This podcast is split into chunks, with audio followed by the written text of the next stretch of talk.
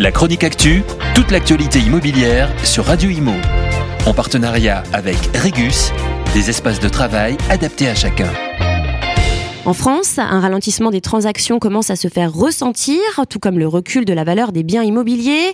Plusieurs causes, le durcissement des conditions d'accès au crédit immobilier ainsi que la remontée des taux d'intérêt.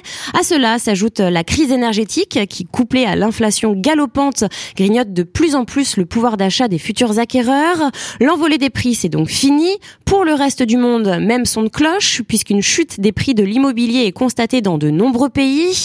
Un retournement du marché immobilier mondial se profile.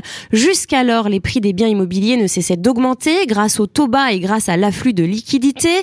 Mais l'inflation est arrivée et la politique monétaire des banques centrales à travers le monde pour essayer de la contrer a été fatale.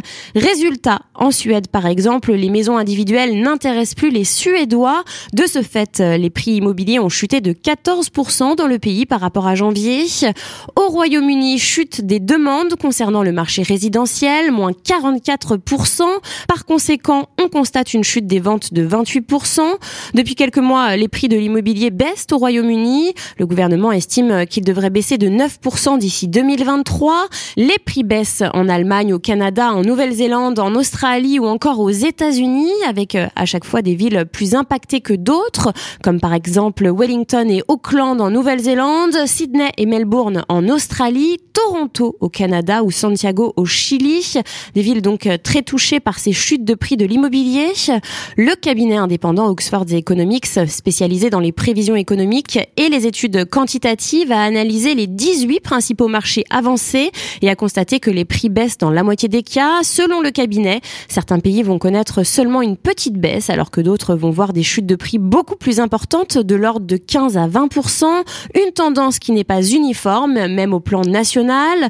Le FMI, le Fonds monétaire international, a publié un rapport sur la stabilité financière en octobre dernier.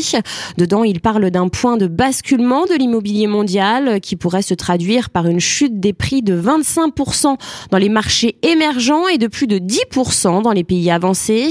Certains y sont déjà. La Chine voit exploser une bulle immobilière. Les ventes y ont chuté de 43% cette année. Pour le marché euh, du logement neuf, les prix ont reculé en octobre, moins 1,6% sur un an.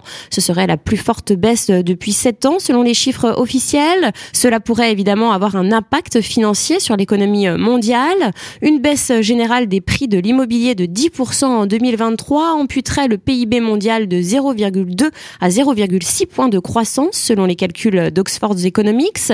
Mais pour l'heure, la plupart des spécialistes écartent le spectre d'une crise systémique comparable à celle de 2008. La chronique actu, toute l'actualité immobilière sur Radio Imo en partenariat avec Regus, des espaces de travail adaptés à chacun.